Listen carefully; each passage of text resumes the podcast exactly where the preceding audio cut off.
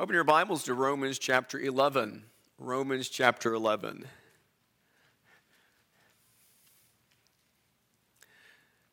Before we get into the text, just a kind of quick uh, little review of some things from uh, uh, the last lesson in Romans 10. Uh, we pointed out that uh, for Jew and Gentile alike, they are both saved by believing and heeding the word of Jesus Christ. And in chapter 10, we see that by faith, anyone can become righteous before God because God has made his word of faith available. And so it's accessible to us, and so everyone has that access. And so a saving faith is one that will submit to God and will submit to God by calling upon the Lord's authority in the manner he has prescribed, in the way that he has you know, directed in that submission and that manifestation of allegiance. It is an obedient faith, and that is you know, brought out throughout the, the book of Romans. It's a be- obedient faith that actually grows out of an unashamed allegiance to the eternal one who was raised from the dead. And, and Romans 10 kind of emphasizes the allegiance there when it talks about the confession you know, of Christ who was raised from the dead. And so this you know, idea of submitting by calling on the Lord's name is an obedient faith because of your unashamed allegiance, a life of uh, confessing you know, your adherence to the king.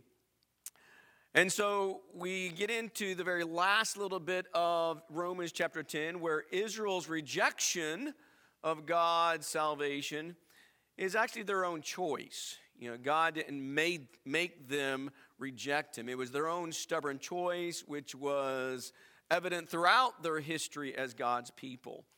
And what that illustrates to us is this very sad fact you know, about uh, humanity is that everyone who hears God's word do not properly you know, reflect that by their actions or that by their life. And that is, a believer in God may not believe God. And I think Israel's history manifests that. You know, you know, that they were believers in Jehovah in, in various ways, in various degrees, but it is a history where they were a disobedient and rebellious uh, children because they didn't believe God. They didn't believe the truth and the word and the promise that He made. And so there's a number of uh, Old Testament uh, passages that uh, are mentioned here at the end of chapter 10 Isaiah, Psalm, Deuteronomy. And in summation, what those you know, passages you know, illustrate or explain to us is first of all, Jews did not receive well the news of the suffering Messiah.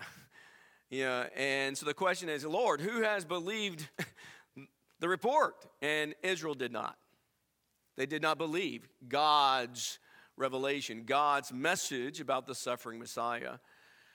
And they also had failed to take to heart, you know, what God's prophets foretold. And so that, you know, these quotations from these prophets of old, Isaiah, Moses, David, you know, what it illustrates is Israel didn't take to heart the message of those prophecies.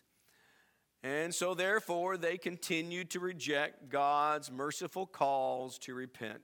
And you see, you think about the Old Testament, throughout their history, God is continuously calling them to repent. And when he finally sends his son to the earth, and Jesus begins his ministry of preaching the gospel of the kingdom, you know, the uh, major component of that message is repent, for the kingdom is near. And they continue to reject that message. Now, I know that's a very quick review of, of those kind of closing thoughts of chapter 10. And so I want to pick up our reading today. I'm going to start at verse 16, verse 16 of the 10th chapter. And I'm just going to read you know, you know, through verse 5 of chapter 11. Once again, I want us to see the flow here and the connection between the thoughts that you know, are communicated, the ideas and the truth that is you know, revealed in chapter 10, and how that leads into chapter 11. So I'm going to begin at Romans chapter 10, verse 16. However, they did not heed the good news. For Isaiah says, Lord, who has believed our report? So faith comes by, from hearing, and hearing by the word of Christ. But I say, surely they have never heard, have they? Indeed, they have. Their voice has gone out into all the earth, and their words to the end of the world. But I say, surely Israel did not know, did they? For Moses says, first Moses says, I will make you jealous by that which is not a nation. By a nation without understanding will, will I anger you. And Isaiah is very bold and says, I was found by those who did not seek me. I became manifest to those who did not ask for me. But as for Israel, he says, all the day long I have stretched out my hand to a disobedient and obstinate people. I say then, God has not rejected his people, has he? May it never be. For I too am an Israelite, a descendant of Abraham, of the tribe of Benjamin. God has not rejected his people whom he foreknew. Or do you not know what the scripture says in the passage about Elijah, how he pleads with God against Israel? Lord, they've killed your prophets They've torn down your altars, and I alone am left, and they are seeking my life. But what is the divine response to him? I've kept for myself 7,000 men who have not bowed to the knee, their knee to Baal. In the same way, then, there has also come to be at the present time a remnant according to God's gracious gift. The weekly briefing for you know, these first you know, uh, few verses through verse 15 of chapter 11 is the fact that God, by grace, has chosen to offer reconciliation to the world. Now, grace has been a major thread being woven throughout you know, the entire book of, of Romans. So the idea of God working by grace or through grace is not new. But he's trying to emphasize here that, okay, it is grace that comes from God that has made the possibility of reconciliation available and accessible to everybody. In chapter 11, Paul's defense of God's calling and of God saving men through the gospel actually focuses on how that relates to saving Jews. Chapter 10 emphasized or pointed out the fact that Israel was responsible for their actions. Israel was accountable for the choices that they made. And that's kind of the emphasis of chapter 10. You know, God, God had revealed himself, God had revealed his plan. You know, did they, did they not know? And, and the Spirit through Paul is saying, yes, they did. They did know, you know, they were just an obstinate, stubborn, rebellious people. And so chapter 11 emphasizes okay, what about their salvation? How you know, can they be saved? And so it starts off with the question has, re, has God rejected his people? That is, has he rejected all Jews forevermore? And the answer is certainly not you know, may it never be, or God forbid. And so the first point, you think about these first few verses, is the fact that God has not rejected all Jews just because they are Jews. And that's the point he's trying to make here. God has not. Israel as a nation rejected God's plan. Israel as a nation rejected God's anointed one. But God had not rejected all Jews from, being, from coming into that saved relationship. And so, you know, what we have here is the emphasis of the fact of, you know, God did have a plan. You think the, you know, the, idea, why did God choose Abraham? Why did God choose Abraham's family? And subsequently, why did, and then the nation, why did God choose them originally? What would you say the, uh, the answer would be to that question? Who's, someone, someone started to say something. Right. Yes. And so go back to Genesis 12 and that promise that is repeated in the book of, of Genesis and then begins to be you know, enacted and fulfilled and executed through the rest of the Old Testament into the New Testament period. And so it, it is a divine purpose. You know, Israel was in existence as a nation because it was God is part of God's plan. It was his purpose to provide a nation, a holy nation, or sanctified nation through whom God would bring the world's Savior. That, that, that was their purpose, is to, you know, to be the, you know, just an essential component of the plan of God to provide salvation, reconciliation, not just for Israelites, not just for Jews, but for the world. Israel was part of that plan. So God is not unfair you know, and, and that's brought out in chapter 9 and 10 as well. God is not unfair for rejecting a person for their unbelief. You know, that, that, that premise, you know, you know that, that has already been kind of laid down and argued and defended. That God is not unfair to reject a person for his unbelief, particularly if they do not believe in his son, his anointed one, who's the mediator savior of mankind. And to illustrate the fact that all Jews are not rejected, Paul uses himself as an example. And so here, here he says, I am an Israelite. I am a descendant of Abraham. I am of the tribe of Israel. You know, you know, he's a Christian now, but ancestrally, his heritage, all his background, this is what he is. And so, in a sense, he's still Jewish. But he's not, you know, you know, that's not what his faith is. That is, you know, you know, his relationship to God is not based upon being a Jew or, you know, having been part of Judaism. No. He, he, his faith now is in Christ, but the fact that he is a Jew that was converted. And you think about that idea of just, just the magnitude of that. You know, what, what kind of Jew was he before he was converted? Give me a description of Saul. He was zealous. He's a zealous Jew. What else? Passionate. How passionate and zealous was he? He persecuted Christians. And so, if you can have a passionate, zealous, devout, righteous Jew who thought it was his purpose in life to get rid of Christianity if God can accept that kind of Jew, what about others? And isn't that, the, isn't that his argument in his uh, epistle to Timothy? When he talks about his past and he was a blasphemer, a violent aggressor, but he found grace. And he says, I am the chiefest of sinners.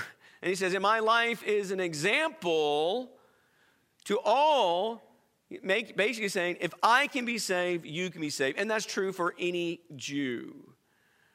You think, and so the, he starts out, okay, has God rejected all Jews just because they have this ancestral historical background? No, God has not. And so there is a distinction between a fleshly birth and a physical nation from a spiritual birth with a spiritual inheritance. Those are two different things.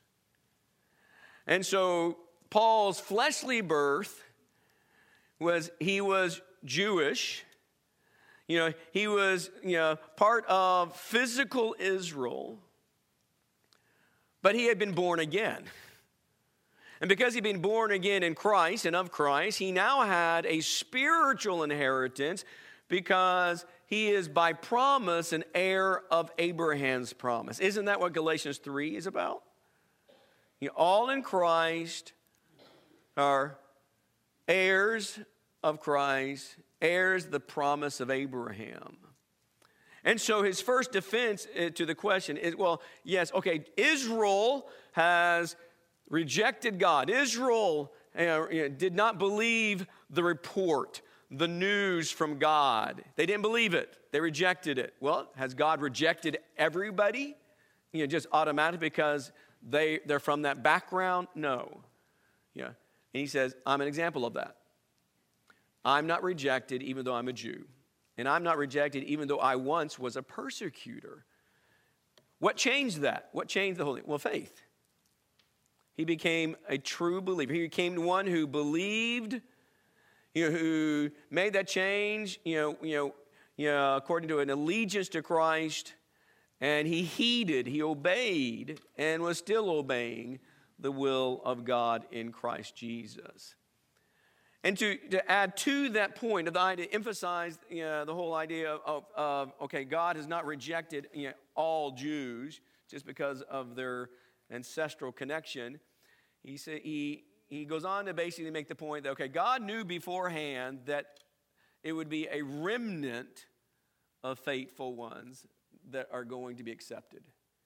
That a remnant of faithful ones are going to be the ones who are chosen.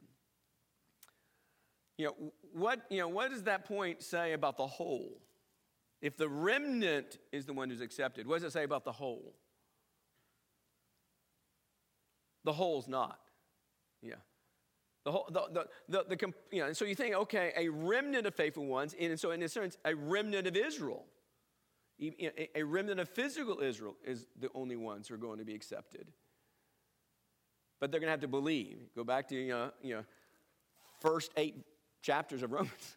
You know, they're going to have to, you know, they're going to have to recognize their spiritual condition and realize the only solution, the only remedy of salvation is Jesus Christ. And so you have this idea of, okay, the example of in the days of Elijah, remember that's northern Israel. Uh, it's under King Ahab and Queen Jezebel. It's not a good time. Uh, but we're told how, how many composed the remnant of God's chosen in northern Israel? 7,000. A remnant of 7,000 Israelites had not been rejected, even though they lived in a nation that had rejected God for quite some time. But 7,000 were not rejected. They were accepted. They, they, they were recognized as being part of the remnant because of their individual faith. They refused to bow to Baal. While the nation was being judged. And the end, what happened to northern Israel? What do we know historically? What, what happened to the nation of Israel and, and their capital, Samaria? They went into captivity. And God warned them about this. God sent prophets, hey, if you don't repent, this is what's going to happen. And it happened because of their hearts. And so the spiritual remnant of God's people are those who are righteous by faith in Christ. They're the ones who are not rejected. But the nation as a whole, that historically was a disobedient, rebellious nation, they, as a nation, as a whole, are not part of the gracious remnant of God's choice. But Jews can be individuals can turn to Christ and be accepted and numbered among the chosen. They can be part of this remnant. And once again, it's important as you go through Romans to, to keep coming back to the idea okay, acceptance or salvation are not first by the works of the law of Moses, they're not by meritorious works of self righteousness, they're not by physical birth, they're not by being part of a physical nation. Us being saved today is not connected to us being in the United States of America. We are not saved because we're Americans, we're citizens of the United States. We are saved by faith in Christ. And that's God's grace at work in us. And so he makes the point here in this verse that God's choice is based on grace. All along, it's been based on grace how he, just, how he chooses to bestow favor on those that he can accept. And so he's not rejected every single Jew. And even at that point, you think about you know, in verse 5, and this he says, In the same way, then, there, there has come to be at the present time a remnant according to God's gracious choice. Acts 2. Acts 2.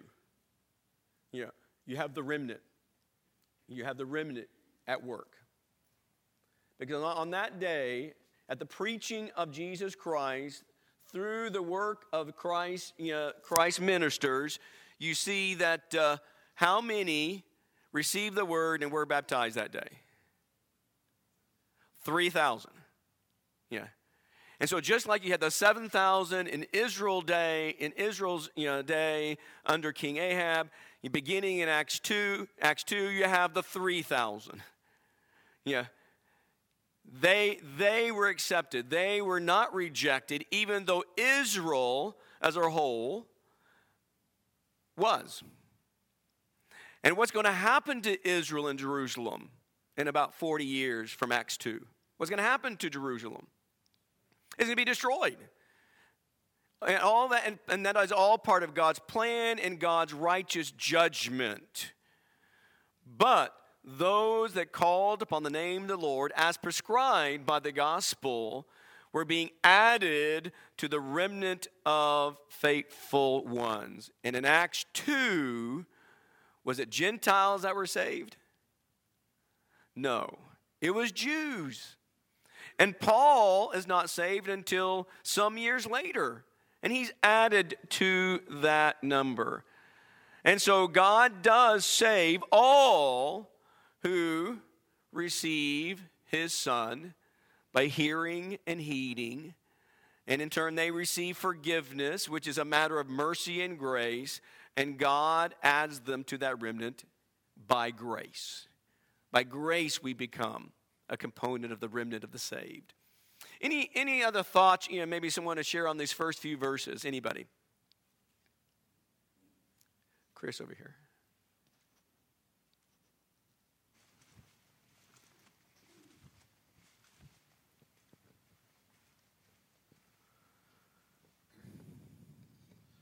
Just that God's truth is very much take it or leave it. Yes. That's, that's it. Thank you. Anything else?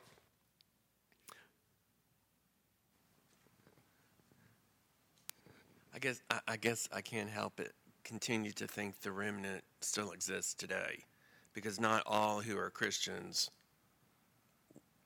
and I hope I say this the right way, the way it's intended, are going to be saved. When you think about Revelation and the, the, the message of Christ to the seven churches, their lampstand could be taken away mm-hmm. because of unbelief, unfaithfulness, things along that line. So there continues to be a, that remnant, and the lesson for us is we need to be, make sure that we're a part of that remnant.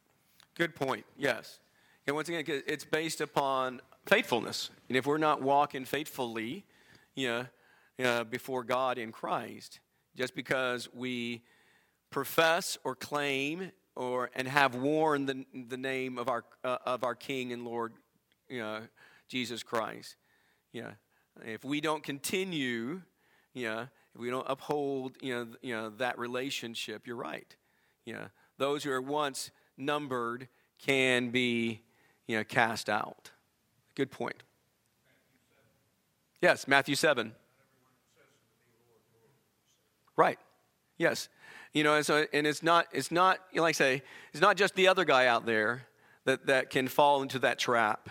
You know, it can be any one of us if we're not alert to make sure we're walking by faith. Well, let's move on and just kind of, you know, once again, looking at this first little section. And so in the next few verses, what you have is Israel as a nation. We've kind of made this point already. As a nation, they've missed the mark. You know, they have not attained righteousness. They they are not at a right standing with Jehovah. And so you, you, see, you see that, you know, what Israel is seeking, it has not obtained, but those who were chosen obtained it, and the rest were hardened. And so, once again, they obtained this righteousness. It's by faith in Christ by submitting through calling you know, upon the Lord as He has prescribed in His Word. And so, you know, what we have here is this idea. You know, it, Paul in his argument, or I say the Spirit in the argument through Paul, is saying you know, Israel want you know, you know, desired God's acceptance. You know, Israel wanted to be right with God. They wanted God's approval, but they didn't attain it. You know, they missed it. They missed the mark. And the reason why is because they did not do so by faith. Instead, they hardened their hearts to God's message, to God's revelation. You know, I think they, they rejected God's word, they rejected God's plan, and in the end, they rejected God's anointed one. You know, they rejected the Christ. And, and you, you think about that idea, why it's such a powerful statement in Acts 2, verse 36, when he says, This Jesus, whom you crucified, God has made both Lord and Christ. I mean, you know, th- those are powerful words. You know, you know, that needed to be recognized to the impact of what that means and all the ramifications that comes with that. And so here he says, okay, Israel as a nation, you know, an individual Jew can be saved. They can be accepted. You know, it's going to be by faith you know, in God and in Christ. You know, but as a nation, Israel did not become righteous you know, through their pursuits. And so he uses a couple of, of uh, Old Testament passages, Isaiah and, and Psalm. And Isaiah 29, uh, you've got verse 9 and 10 is where those words are found. The, the, the context of that section of Isaiah 29 are actually wor- they're, they're words of judgment against Jerusalem. So, in the, in the midst of this judgment being spoken by Isaiah in the city of Jerusalem, saying, God's going to judge you. And of course, we know time wise that that happens, you know. You know, about 100 years later, or 100, 150 eh, years later or so, if I got my dates correct. I may get that a little bit mixed up. But anyway, so Isaiah before and says, Judgment's coming and he said and uh, and it's coming because of their sin. And so in in this particular section we have god pronouncing that his people his chosen nation is and in, in, the, in those verses the idea talks about you know, the intoxication of sleep and blindness. He says you're going to be intoxicated with sleep and blindness. And the reason why he says is because you know you have served me with empty words you have served me without your hearts. Now, you know, you know so these words, you know, that, uh, that is says here the idea of God gave them a spirit of stupor and eyes to see not and ears to hear not down to this very day. Even the point, and so you have this idea here there are hearts that were not serving God. And Jesus uses the same, you know, later on in another context when we talk about their worship. In vain do they worship me. It's, it's the same passage. And so here is this idea, okay, you know, Israel's nation, they've missed it. Why is that? Why did they miss it? It was because of their unbelief, because of their choices.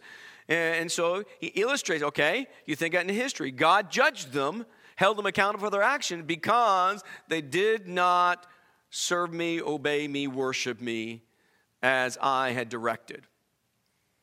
So that's, you know, that's illustrating the hardness of their hearts. Did God make them hard in their own hearts? Did He force that upon them? No, He did not. And He's illustrating it is their choice. You have those that do obtain it, obtain righteousness, and you have those that don't obtain righteousness. But it's, it's a matter of choice of faith.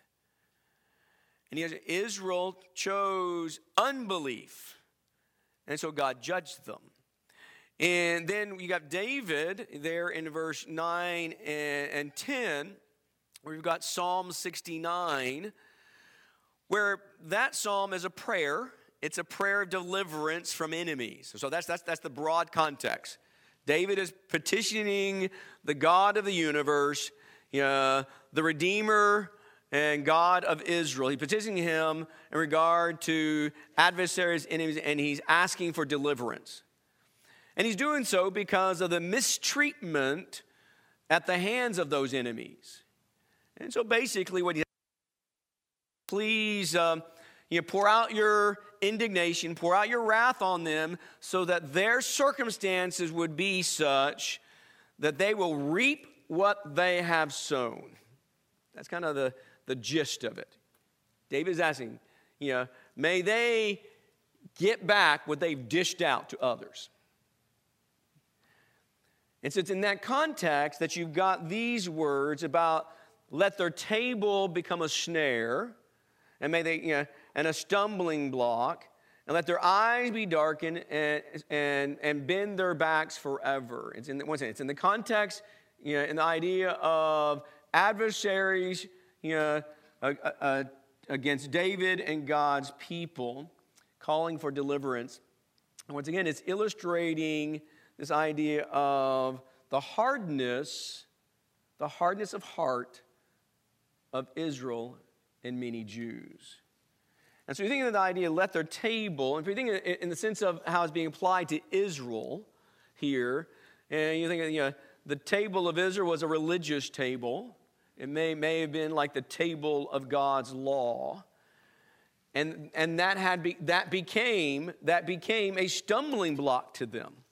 Think about that. You know, not only have they hardened their own hearts, in a sense, they have become intoxicated with their own blindness, they've become intoxicated with their spiritual apathy and lukewarmness and, and, and sleep. He says, but also, you know, the table has become a snare to them. It has become a stumbling block to them. Why? Because they misunderstood God's plan. They, they misunderstood God's law and, the, and the, the greater purpose, the divine role of that law, and how it was to cause them to be a holy people so that God could fulfill his purpose, and in turn, that would lead them to whom? Who, who, who was the law leading to? It was leading to Christ, Galatians 3 again. You know, the law was a tutor, but now that Christ has come, you're not under that tutor. But you know, here's it was it was there until what arrived? The seed. Until the seed arrived.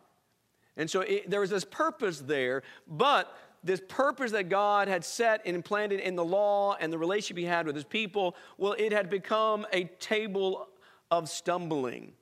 It had become an ensnarement to them so that when the seed did arrive, you know, when God laid the cornerstone, you know, they rejected it. You know, they turned away from it. In spite of the fact, I think for most people, most people you know, realize that you know, the message of Jesus, it was a good message. They liked the, the things he was doing, they, they loved the miracles. But to suggest that he is the Messiah, to suggest that he is the Son of God, suggest that you know, he's bringing a new covenant, well, that was just too, too much for most Jews to accept. That that was God's plan all along. And so Israel's failures or Israel's sins, it was, it was their own choice. And it all grew out of their unbelief. An unbelief that didn't trust God, didn't trust God's word, didn't trust God's promises. And so he says, and of course, this is all part to, to make, make the point of verse 5 in the present time, there is a remnant. In spite of the fact, this is, this was, was is, what Israel has done. This is how the nation as whole has reacted. But there is a remnant. There is a remnant. Yeah, that is according to God's gracious choice. And, and you think about that in a sense, the so called 7,000 remnant, yeah, that has always been the case. It may not always been 7,000 at the moment, but there, uh, there's always been this idea throughout God's relationship with his people that it, it was not the whole, but it was the few. Who was the remnant in the days of the flood? It was Noah and his family. That was the remnant. You know, a remnant that was chosen and accepted because of faith you know, a faith that heeded God, and therefore God numbered them. He, they were chosen. And so that has been the case throughout history. So, and so you think about th- throughout the history of, of Israel and Judah, you know, in the days of Elijah, you got this 7,000. You know, even the, when you think about the prophets when they're prophesying in Jerusalem and Judah, you know, and you got the you got the Micahs and the Isaiahs and the Jeremiahs, and the Ezekiels and the Daniels, they were among the remnant. They were among, the spiritual remnant. And yet, this rejection or this fall of Israel, what did it turn out to be? It led to the riches of salvation going to the world. And that was God's plan all along. And, and so it is, you know, what you have, this question is asked, well, you know, they did not stumble so as to fall, did they? You know, that wasn't their purpose. Did, you know, their, their purpose wasn't so that they would fall. You know, and, and no, he says, no, no, that's not what, you know, you know, what this means at all. Israel, Israel did not stumble for the purpose that they would fall away and that God would, you know, and God wanted, He didn't want those people anyway, you know. And so He predetermined before birth that, okay, they're going to be lost anyway, no matter what. No, that's not what, that, that was not God's plan. You know, the, the point is, they did stumble, but out of that stumbling, what was the result? That's the point. In chapter 9, they stumbled over God's stone in Zion. You go, you know, so you glance back in chapter 9, you look there in 32 and 33. You know, they have stumbled over the stumbling stone. So that's, you know, that's, that's chapter 9. In chapter 10, in verse 16, we're told they did not believe God's report. They did not believe the message of the prophets and the message of John and the message of Jesus. They didn't believe it. And so, as and so therefore, yes, they stumbled, but out of that stumbling, out of, you know, in spite of the fact that they fell away, did not cause God's plan to not work out. God still fulfilled his purpose. He still brought salvation through Israel. He still did it in spite of their rejection of him, but despite the fact, as a whole, they're not accepted because they're not numbered among the faithful remnant. You know, they chose, you know, not to participate in God's choice. They chose to depart and deviate from the truth. That was their choice. But in spite of the fact they stumbled and they, you know, the table became a snare to them, God still brought salvation to the world to the point that both Jew and Gentile alike can, can, be saved. And so when Jews, by wicked hands, crucified the Messiah, the Messiah of grace, the Messiah of truth, when they crucified the very one supposedly they were looking for, did all Jews cut themselves off forever from any possibility of receiving the free gift of God in that Messiah? No. Did they crucify Jesus? Yes. But remember Paul. Paul was a Jew who, based upon the, what we know about him, in my judgment, if he had been present on the day of the trials and at the day of his crucifixion, where would he have been? He would have been, yes casting a vote against Christ. Because at that point, he was an unbeliever. He became a believer, and that's the beautiful story of Saul.